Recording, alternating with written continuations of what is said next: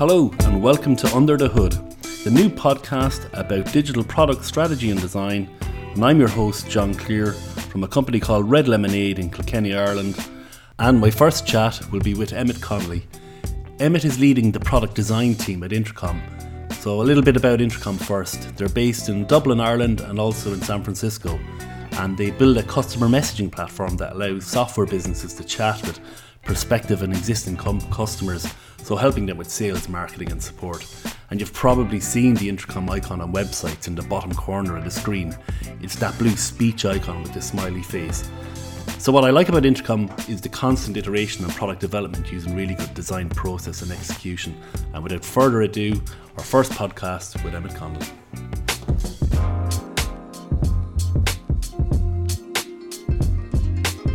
Emmett, thank you very much for taking the time out to do this podcast. I'm delighted to have you on board. The whole idea with this podcast really is try and talk to people who work under the hood of products or digital products and get a feeling for their insights. And every so often, when they do lift their head above the hood, it's great to get their insights on where they're going, how to see things going in terms of business, in terms of process, in terms of the tools they use. So, really delighted to have you on board. And to start with, I think just want to ask you in terms of design, where did your interest start with design, Emmett? Like, was it from a child, or did you actually go to college to do design? Because you know it's hard to know these days with designers. Yeah, I I think for a lot of people, especially maybe people of my vintage now, uh, where certainly interaction design wasn't a thing that you even understood to be a career option growing up. I'm one of those people who had a somewhat circuitous route towards what I'm uh, I've ended up doing. Um, I was always, I guess, interested in computers and interested in things like uh, art and drawing and, and, stuff like that. And so I think um, after I left school, design kind of emerged uh, as this thing that was just a combination or a really natural overlap of a lot of things that I was naturally interested in. Uh, I did a master's in digital art, so um, I was an artist for a time, I suppose. Um, but I, I think uh, I've you know underlying all these different things has always been an interest in technology, um, and you know the internet really I came up during the years that the internet came up and so it's been a fascinating thing to see for the last uh, 20 odd years or so and in some ways I've just been been surfing that you know yeah, I do. I, I, always find it good that you you can. I grew up with AB telephones, and now you're in a system where you know you just take all this technology for granted. But it's good to have that position where you've you can kind of remember it before it came along as well. It's a it's a good feeling, you know.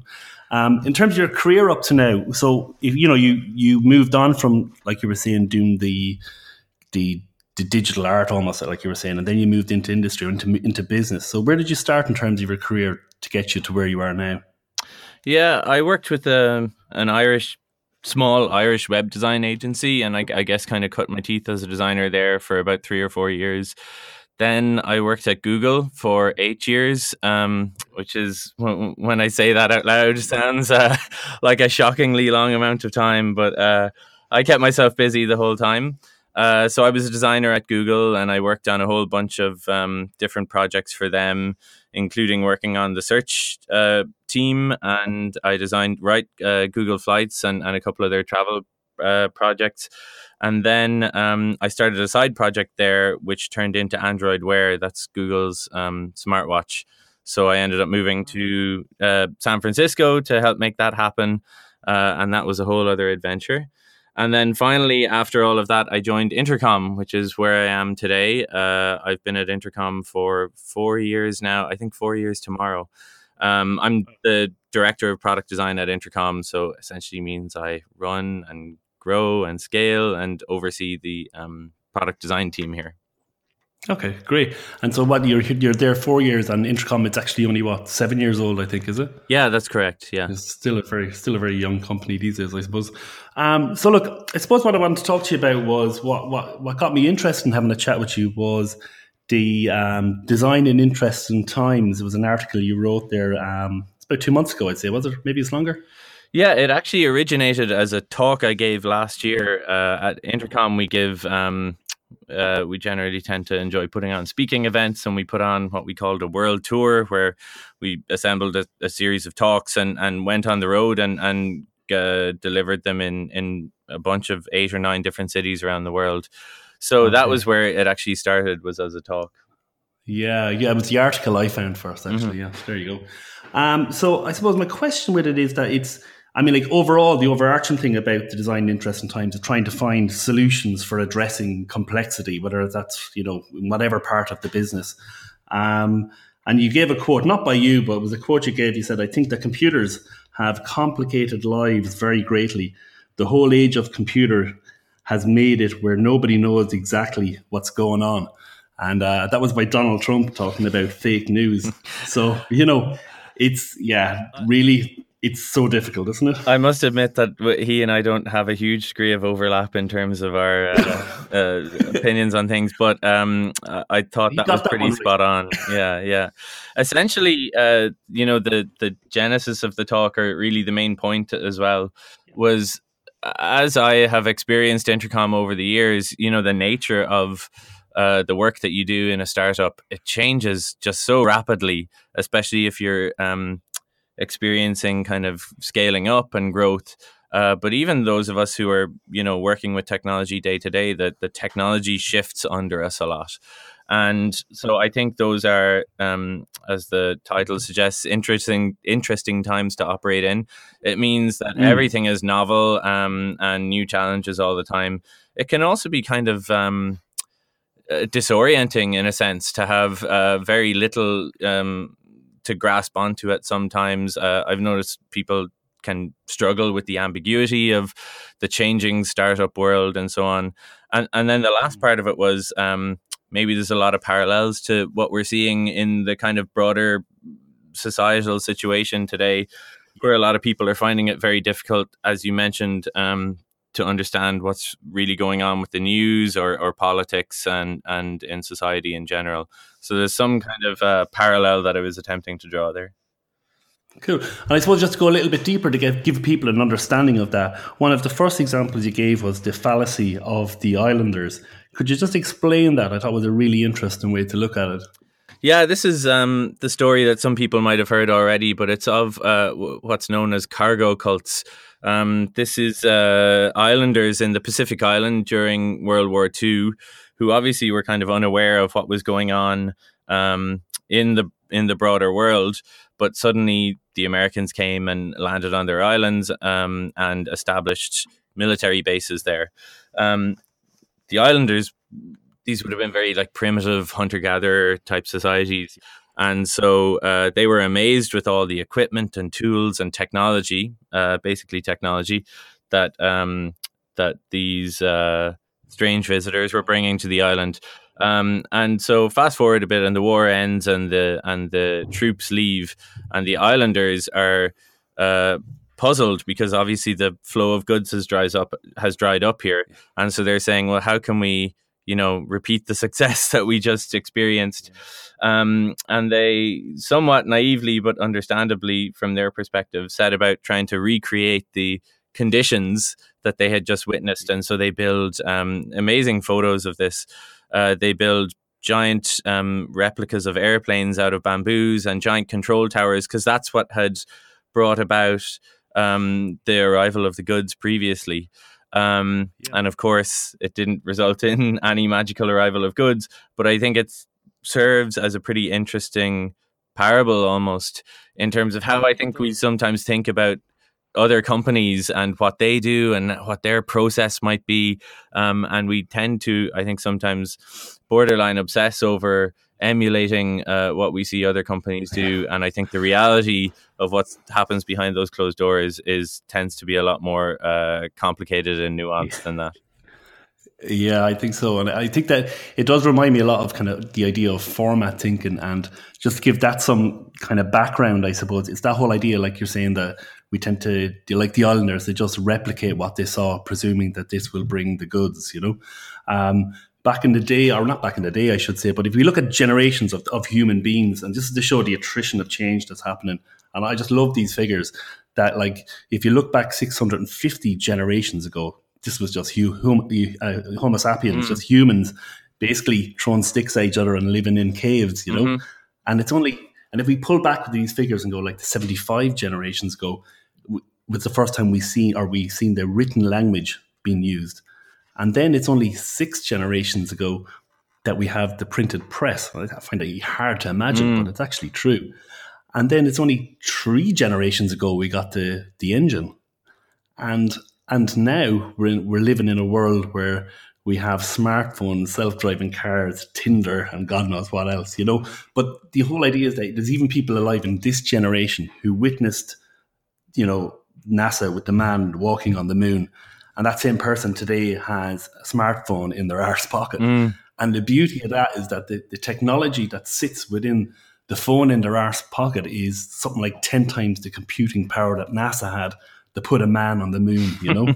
so it, it, it's kind of fascinating in terms of like in terms of format thinking. There was a guy, um, Marshall McLuhan, and he said that if you if we look, we we currently look at the present through a rear view mirror, and I think we are driving that car, looking at things backwards in some ways, and we look at tools, I think, in backwards in some ways. So I think we are because of the the rate of attrition and those figures as we got closer to where we are now.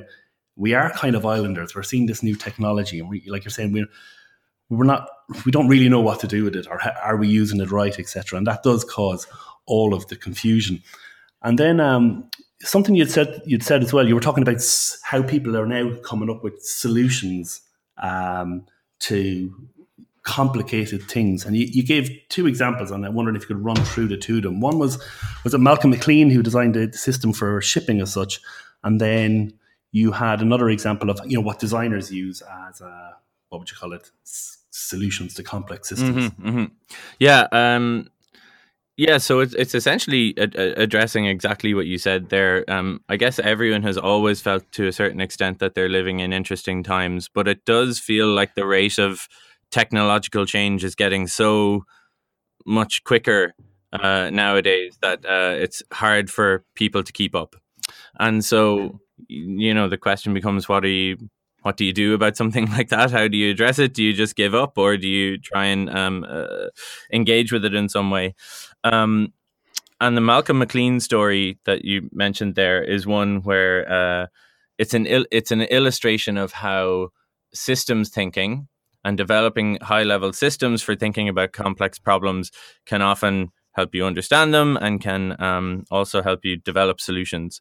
So the very short version of this story was that uh, back in the day, this would have been um, the 1930s uh, or 40s, I believe.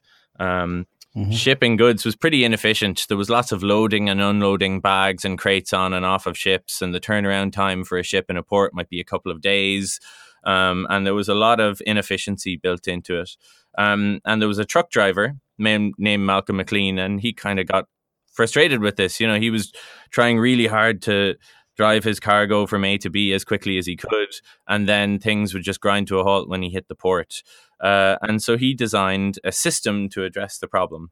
And the system was uh, a, a truck that had a, a, a bed of a certain um, size and shape, and then these containers that could fit perfectly onto that bed, and then a crane that could, uh, at the dockside, that could lift it off.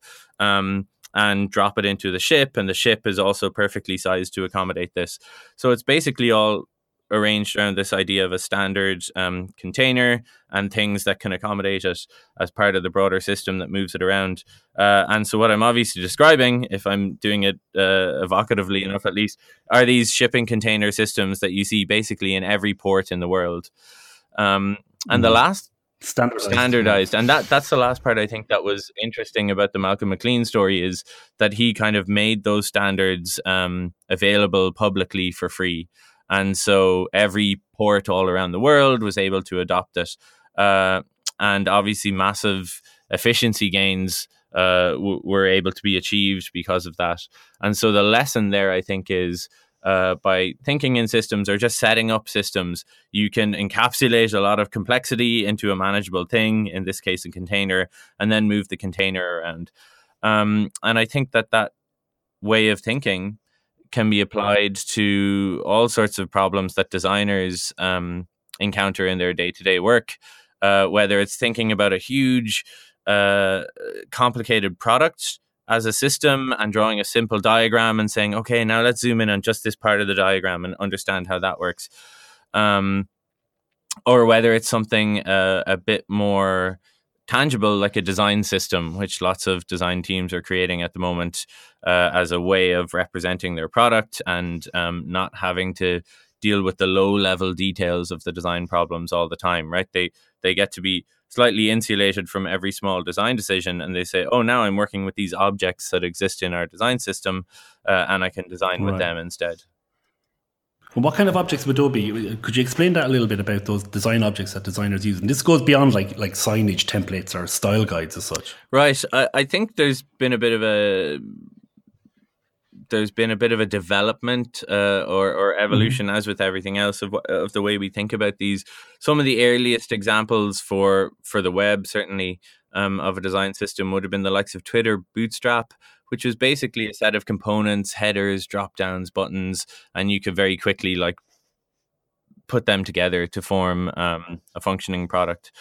I think what's interesting and what we're seeing now is a lot of these um, uh, design systems being developed in house, uh, where a company like Intercom, for example, um, says, you know what, like this generic design system, this bootstrap like thing or material design, whatever it is, um, doesn't really know much about our product, if you know what I mean. It doesn't know that our product has these entities or objects that we use again and again and again in our designs. So Intercom is essentially um, a messaging product for for businesses to communicate with their customers, and so we have things like customers and conversations and uh, mm. things like that that are core parts of our system. And so our design system isn't just made up of little UI widgets like buttons and drop downs. It's made up of yeah. actual parts of our system that hold meaning within Intercom, like customers or conversations or messages or articles, big, big chunks of our system. And um, I think that's what we're kind of seeing as more and more of these systems uh, come in house and people realize, mm, I can actually build like a bespoke design system that is not some generic thing, but actually is directly relevant to how my product works and not just how it looks. Okay, and it's kind of like I suppose that's from the, the design element and, and working that process within your, within your company, and in the, the development end, you have things like um, you know like Red Hat and Docker, don't they? Kind of they've already tried to address that kind of abstract thing with like they call a container platform. They actually call a container as well. Right, exactly. Yeah, I, I think a lot of these, you know, as as with everything else uh, in the world, uh, there's not a lot of new things under the sun. And if we look to a lot of our our peers or people in other disciplines, uh, there's a ton of great ideas that they have there that are are ripe for plundering.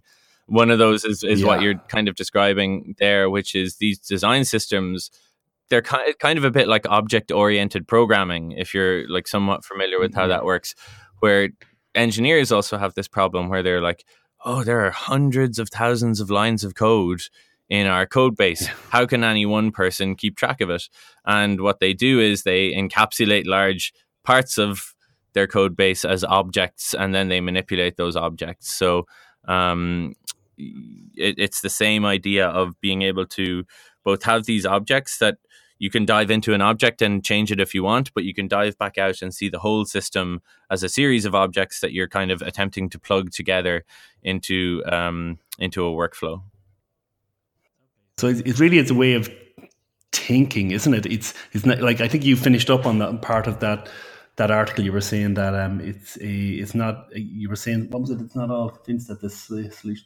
Yeah, you were just saying that the, the solution is not more technology. It really is looking at how you present these things and how you put them together. So I think that's yeah, it's a very interesting way to look at it, and it's something yeah I think we'll see a lot more of that coming into like you use I think as a design ops you call it then is it to um to, within your company you started with it was yeah you'd mentioned talk. What was that? Is it design ops? Was yeah, design ops, design operations. Yeah, yet another, by the way, idea that uh, has been shamelessly ripped off from our engineering counterparts here, where DevOps is a pretty common thing. Um, other teams have this also. Say we have sales ops at Intercom, for example. Uh, okay. What this basically is is um, uh, ops stands for operations, and it's a way of thinking mm-hmm. about uh, a lot of the common tactics and uh, execution steps that you go through in doing your work. Um, and it's kind of codifying those or basically defining a simple process for those so that as you scale up your team, everybody can work in the same ways. You get a nice sense of coherency across the work. There's a bunch of um, uh, efficiencies that you gain from economies of scale. Um, and so, what this means in practice, by the way, you know, it's nothing very highfalutin at all. It simply um, often involves writing down a lot of the common practices so that everybody is ex- just crystal clear what it is that you're actually doing. Um, this might be things like design principles, so kind of a set of rules or guidelines for how we uh, make design decisions. It might be our process written down. Um, and then a lot of it is a lot of the common behaviors that are or tasks that we have. How can we um, formalize those a bit so that we have like an official, organized, efficient way of doing it? So another thing you might be concerned with with design ops is um, how you do recruiting. Recruit, you know, uh, right. put a lot of work okay. into recruiting the right people. That's a whole process that needs to be designed in itself. Um, you might put attention into uh, all sort all sorts of things about how you run your team. If you have a lot of work around um, resourcing, as in what should you know our ex designers work on this quarter or whatever, it's useful to build a, a, process around that so it's not some big drama every quarter that you have to have to do that. Um, and these are just some of the things I think that once you you know you were talking about scaling up and so on. Once you hit a certain amount of scale, it's almost back to what we were saying before. Like if you just got four people sitting around a table a lot of this stuff happens naturally or by, by, osmosis. And once you scale up to, we have, um, I think, about 20 product designers at Intercom now um, then you need to put put a bit more structure in place that makes it clear to everybody and, and gives you some repeatable stuff. So it's somewhat surprising, but the operations part is is quite an important part just to keep everything running smoothly on a day to day basis, uh, especially yeah. once you get to that larger size. And would you, as your role uh, within there, Emmett, like as design, would you be looking at the you know designing those operations for careers, designing oper- operations for product designers. Would you oversee all those different departments as well? Uh, so we're just as a designer. Yeah, we're just doing it for. Uh, sorry, the question is, uh, what are the different roles within product design? Is that it?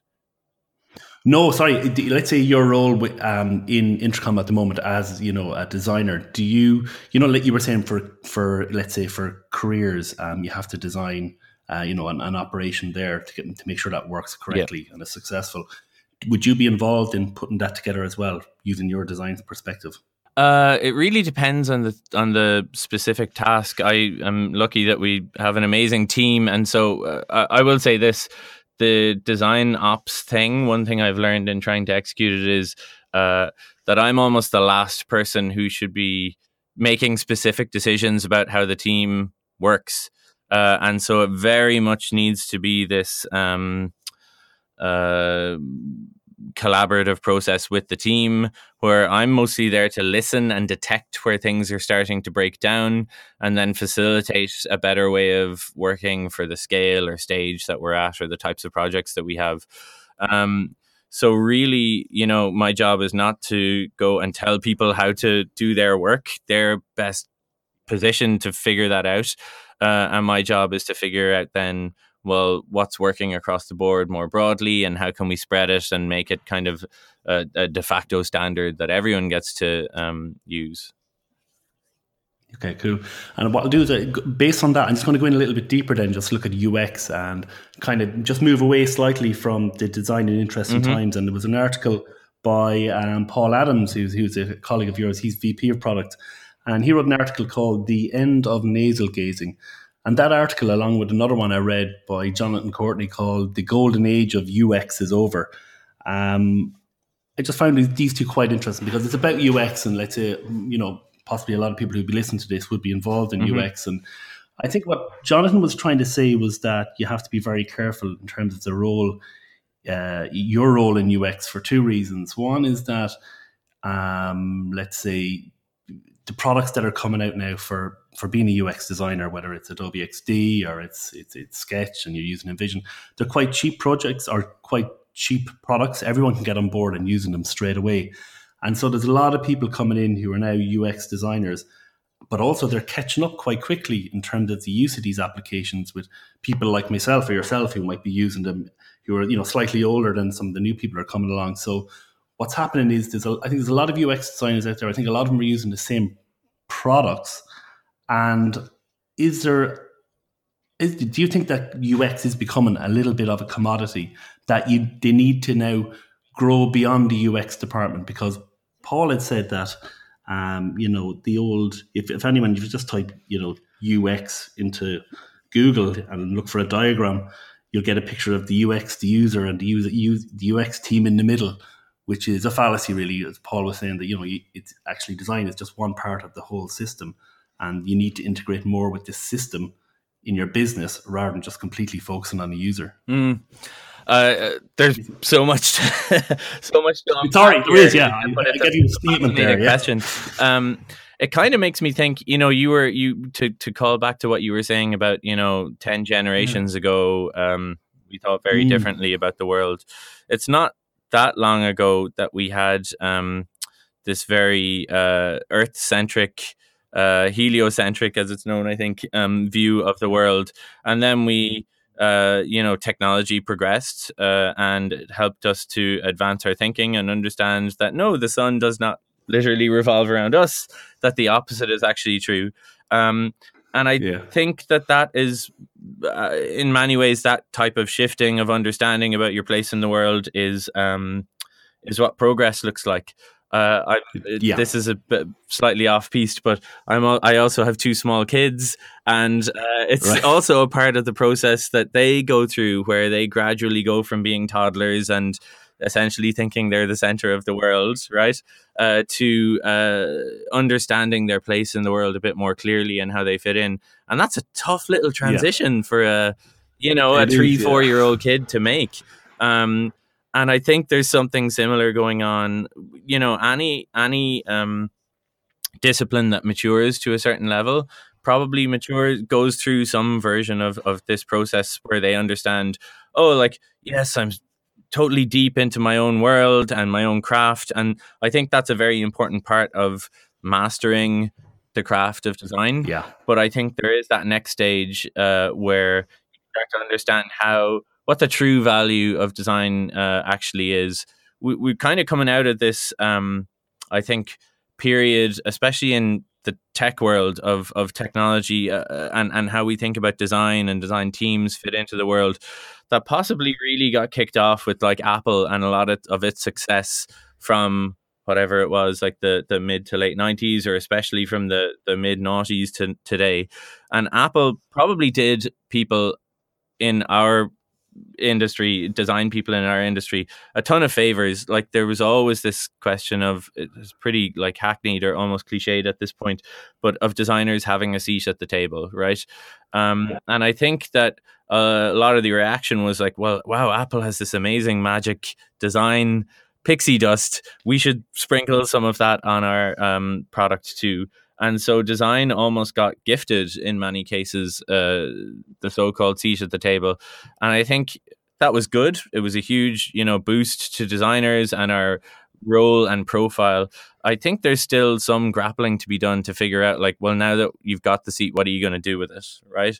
And and that's kind of the gist of uh, what I think Paul was getting at was understanding not yeah. just the importance of design to you as a designer, or even the importance of design in creating just a straight up great user experience, but also like the value of design to the organization um, and what yeah. you can actually offer that's unique and different.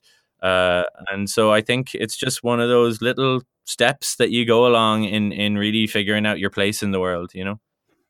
No, I think so. I mean, like I started in UX myself in '99, way back, you know, and I was with a company called Cambridge Technology Partner. It's long gone now, but I remember that when we started with them, they really wanted to make sure we were integrated with the whole team. So you never sit, sat with another designer; you're always beside a, you know, someone who involved in development or someone in, in, content mm, writing or mm. whatever it was. So it was a really nice way to work. And then I kind of drifted out of it for a while. Then with my own business and you know, I did see UX becoming quite insular in some ways, but it is branching out now, and even we're doing design sprints now, and it's it's it is interesting where you have when you bring in a group of people and work on a project, it's the people from it's the variety on the team, and using design to get some really great solutions. Because I think Paul Adams had mentioned as well that, you know, when he's looking for where did it go next with the product strategy and stuff, the, he kind of looks to the people who are at the, the the, the front, the people making those sales calls, what are what are the reaction they're getting from the customer straight up, mm. you know, rather than just the design team design team trying to decide what the user wants, you know. So yeah, I think it's a it's a good area.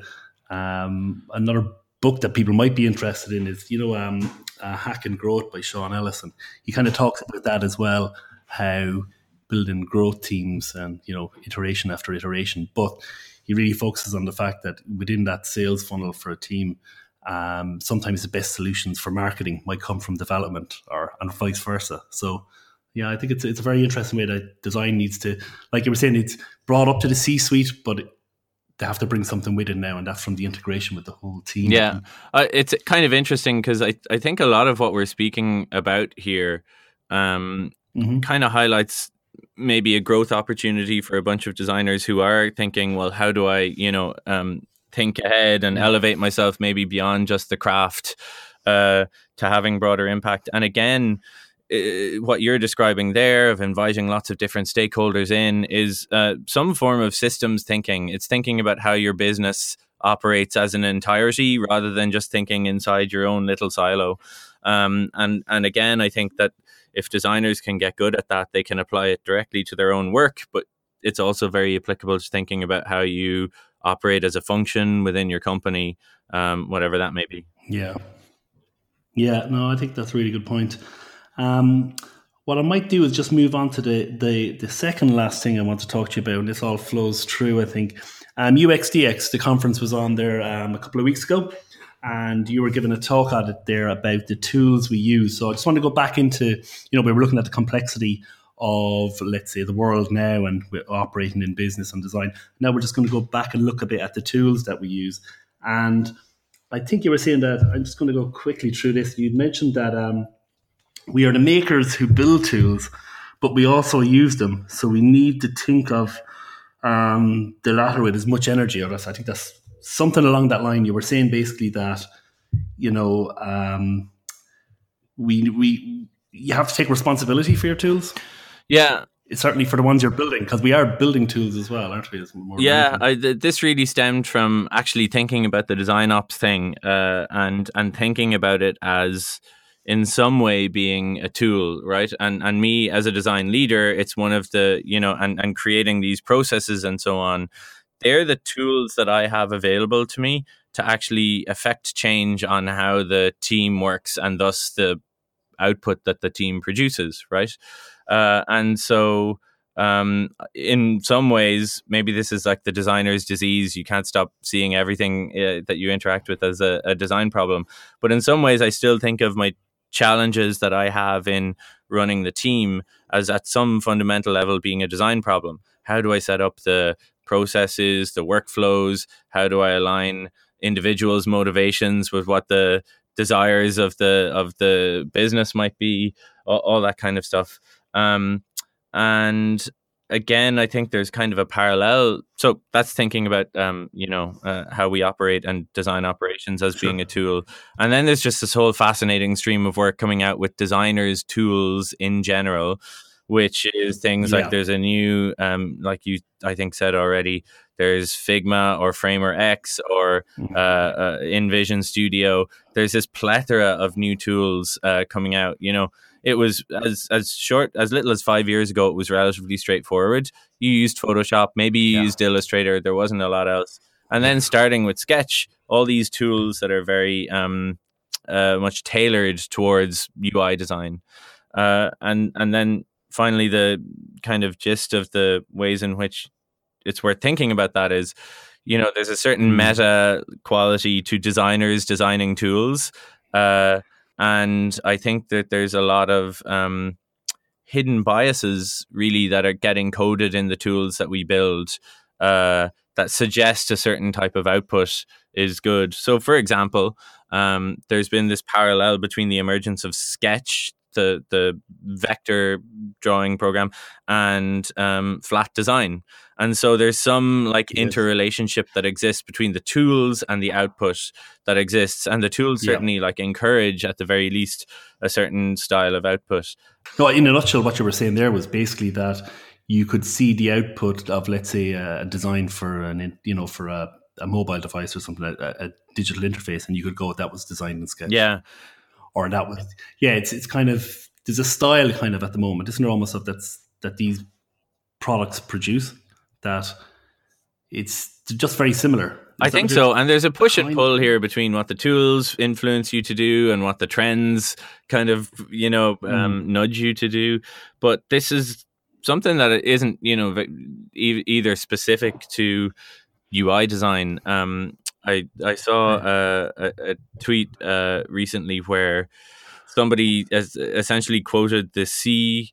Uh, I think it was the CTO of Autodesk. They make AutoCAD, like the CAD drawing program, and he essentially said, like, I can walk through any building and tell you what version of AutoCAD was used to design this building, which yeah, that's it's, quote unquote exactly. It's mind blowing uh, when you think about it, and, and is a really uh, literally solid, tangible illustration of how the tools that we choose to use actually influence the work that we produce. And just to close on Emmet, just I was looking through uh, your your what, ThoughtWax. Was that at thoughtwax.com? Yes. Um, it was about I think it was a couple of months ago. You'd mentioned um, there was uh, Tristan Harris. I think it was. He's he did an internal presentation with um, Google on ethics of attention. You know, and I think again, this is just an interesting thing to look at with tools at the moment. Of course, you know the iOS and and, and Google's latest um, Android update or whatever did kind of they're trying to f- focus now on what way we're using our attention on our phones and and uh, it's it's a very interesting area. Even when at UXDX, uh, we take there was one of the coffee breaks, and you were sitting two two seats next to me talking to a guy, and then I was just waiting to have a chat with you. Just went onto my phone, got lost looking at cat memes, and then yeah. missed you. You know, and, and I think we all suffer from this. And I think these tools are great, but we have to be very, very careful with them. And there was something in that about um, the, the, that, that guy Tristan mentioned. He called it attention mm. casinos, you know? And, uh, and he said, the house always wins. So, in terms of, I suppose my question for you is that in, in working um, in Intercom, do you bring in certain things to help people not obviously to be more productive, but it's just a healthier way to be. It's something that you do to make sure that people don't get lost in the music of very easily, not necessarily looking at Facebook or just get, you know, replying to emails straight away when you shouldn't really be doing that, you know? Yeah, I guess this gets back to, you know, really the thing that you were saying, uh, or that I was saying before, of just writing things that you believe down so that it's obvious and you don't expect everyone to um, magically absorb it somehow. So, yeah, we do try and be somewhat explicit about how we how we work uh, as a company, how we communicate. Mm. Definitely, as you scale, um, the number of possible connections with people is another one of those exponential things that grows. Uh, and so the it's extremely easy as you turn into a bigger company to spend all of your time working really hard, talking to everyone, keeping in the loop, staying up to date with what's going on, not getting really a tap done, right? Um, and so you need to be very conscious of those types of things. So we have some like light guidelines that we've written down around. Um, you know, the expectation is that uh, an email deserves a reply within 24 hours, whereas a Slack message deserves a reply in the same day. Personally, I have put extremely strict rules for myself uh, around the use of Slack, where I do not treat it as a real time communication tool um, because I'd just be chatting with people in Slack all day if I did that. Um, and so there's definitely some things that you need to put in place. You know, a lot of it is is also just good hygiene in terms of how you work and communicate. Are you running your meetings well? You know, is there an agenda? Do you have some out, outputs at the end of it and clear next steps? Things like that. Um, the working, you know, offices and, and work is a weird environment for us to be in as humans. We're back to the back to the islanders thing. You know, our natural state is to be in groups of uh, 50 or 100 or 150 people, right? There's some natural limit, uh, the Dunbar number or, or whatever. Um, and we break a lot of those things that come naturally to us as humans in, in an office environment. And so I think you need to be conscious of um, of not falling into the traps. You know, we're we're key we're keyed to communicate. That's why when your phone beeps, uh, you need to go and check what that thing is on Facebook, and that's why when you get a Slack ping, you feel oh i need to jump on this right now. Because communication is an extremely natural thing. And and back to the responsibilities of the tool of the people who design those tools i think this is what we're starting to understand as an industry especially over the past couple of years where things like tristan's topic of time well spent and attention has become um, more and more to the fore.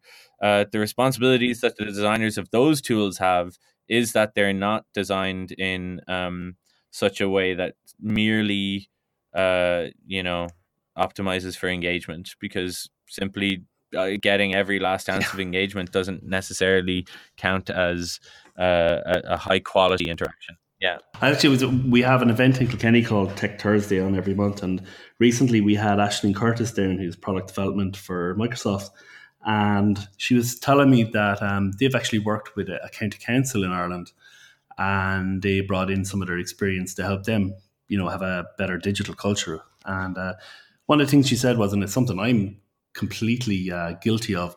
She said that they set up systems where they were finding out how people within the organization were using email. So if they were replying to email straight away, that was a really bad mm. sign because that means productivity isn't good. And I'm completely guilty of that. So they operated, she, she introduced tools that already exist, but champion people within there to help to help them use the tools correctly. So I mean, they had Slack, they had you know Skype, just weren't using them correctly. And they introduced, I think it was since you introduced Slack, where you didn't email a single person, you emailed within your group. So you thought twice before you sent an email out or sent a Slack message. Right. And then there was less knee jerk reactions as well to, to messages. So that freed up loads of time. And I thought that was a very interesting way to work.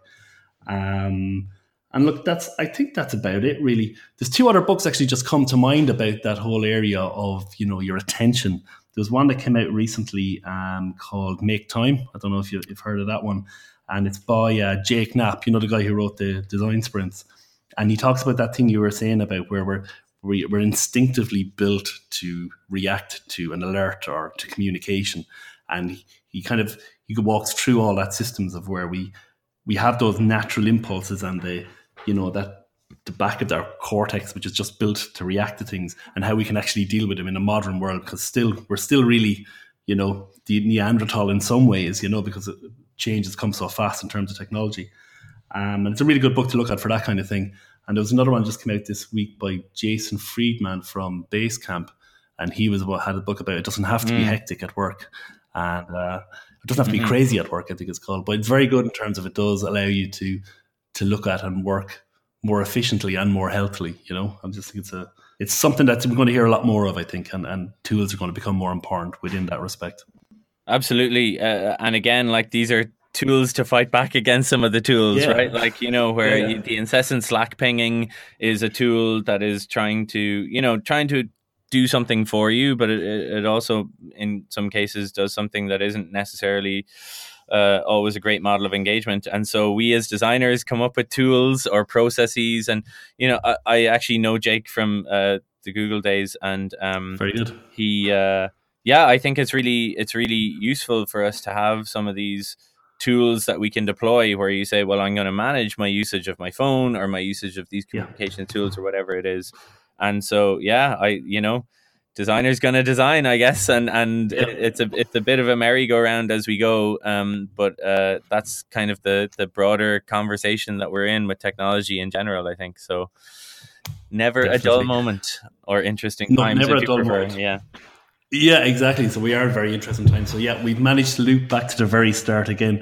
But listen, I'm much appreciated and thank you for uh, taking the podcast here. Just have one or two little questions for you in terms of tips, in terms of uh, what are you reading at the moment, or where do you go for content, or keep yourself inspired? Something other people can maybe look at as well.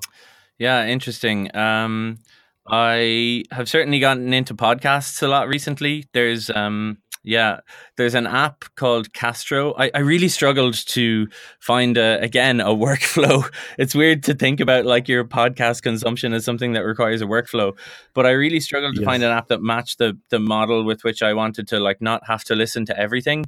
Um, and there's an app mm-hmm. by an Irish developer actually called Castro for the for the iPhone, and it's got a great system where you get all the episodes into your inbox, and then you mark the ones that you actually want to listen to, which is exactly how I want ah. to um, want to process um, uh, podcast episodes. And, and so yeah. uh, I I have found that that has been uh, that has been a really great new way for me to to um, get access to a lot of content. Um, I I I'm, I'm still I remain uh, resolutely uh, like an old man on a porch attached to uh, my RSS feeds. You know, I think a lot of the conversation again around attention and so on has been around um, these algorithmically driven feeds. Uh, and Twitter continues to be a useful um, thing to dip in and out of now and then to me. But I uh, really like the control that being a curator of your own RSS feeds allows you to to have, and so that's a really um, important uh, and and interesting kind of source of of uh, information for me. Uh, I wish I got to read more books uh, than I did. I think everybody has this uh, has this problem that they complain of. Perhaps it's just one of prioritization. At the moment, I'm reading a book um, called The Design of Childhood. Uh, it's by um, uh, I think she writes for the New Yorker. Her name is Alexandra Lange, and she's an architecture critic, but she's talking actually about um, how the design of the objects, whether it's toys or playgrounds or whatever, that we expose our children to really shapes how they interact with them. It's fascinating. I'm slowly working my way through it uh, in the in the bits of free time I managed to carve out. Just the last thing, then, if people want to find you, where can they find you online, or where can they read articles about you, etc. Um, let me see. Uh, I have a blog called at, at thoughtwax.com um, and a bit of info about my work at emmetconnolly.com. Uh, I write a bunch of posts on the Intercom blog as well. Uh, I think if you just search for Emmet Connolly Intercom, you'll find that. Okay. A bunch of things about design. Um, yeah, I'm Thoughtwax uh, on Twitter and that's pretty much it. That should be plenty to start anyone off on. That's great. And Emmet's phone number is uh, 086. Emmet, listen, much appreciated. Really, really appreciate coming on and having a chat with me today. And um, best of luck. And I'm sure I'll, I'll run into you somewhere along the line.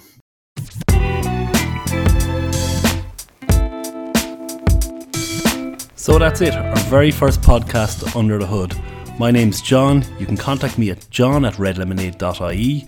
You can visit us on the website at redlemonade.ie or you can interact with us at Twitter. So our handle on Twitter is at redlemonade. And again, thanks for listening and we'll see you very soon.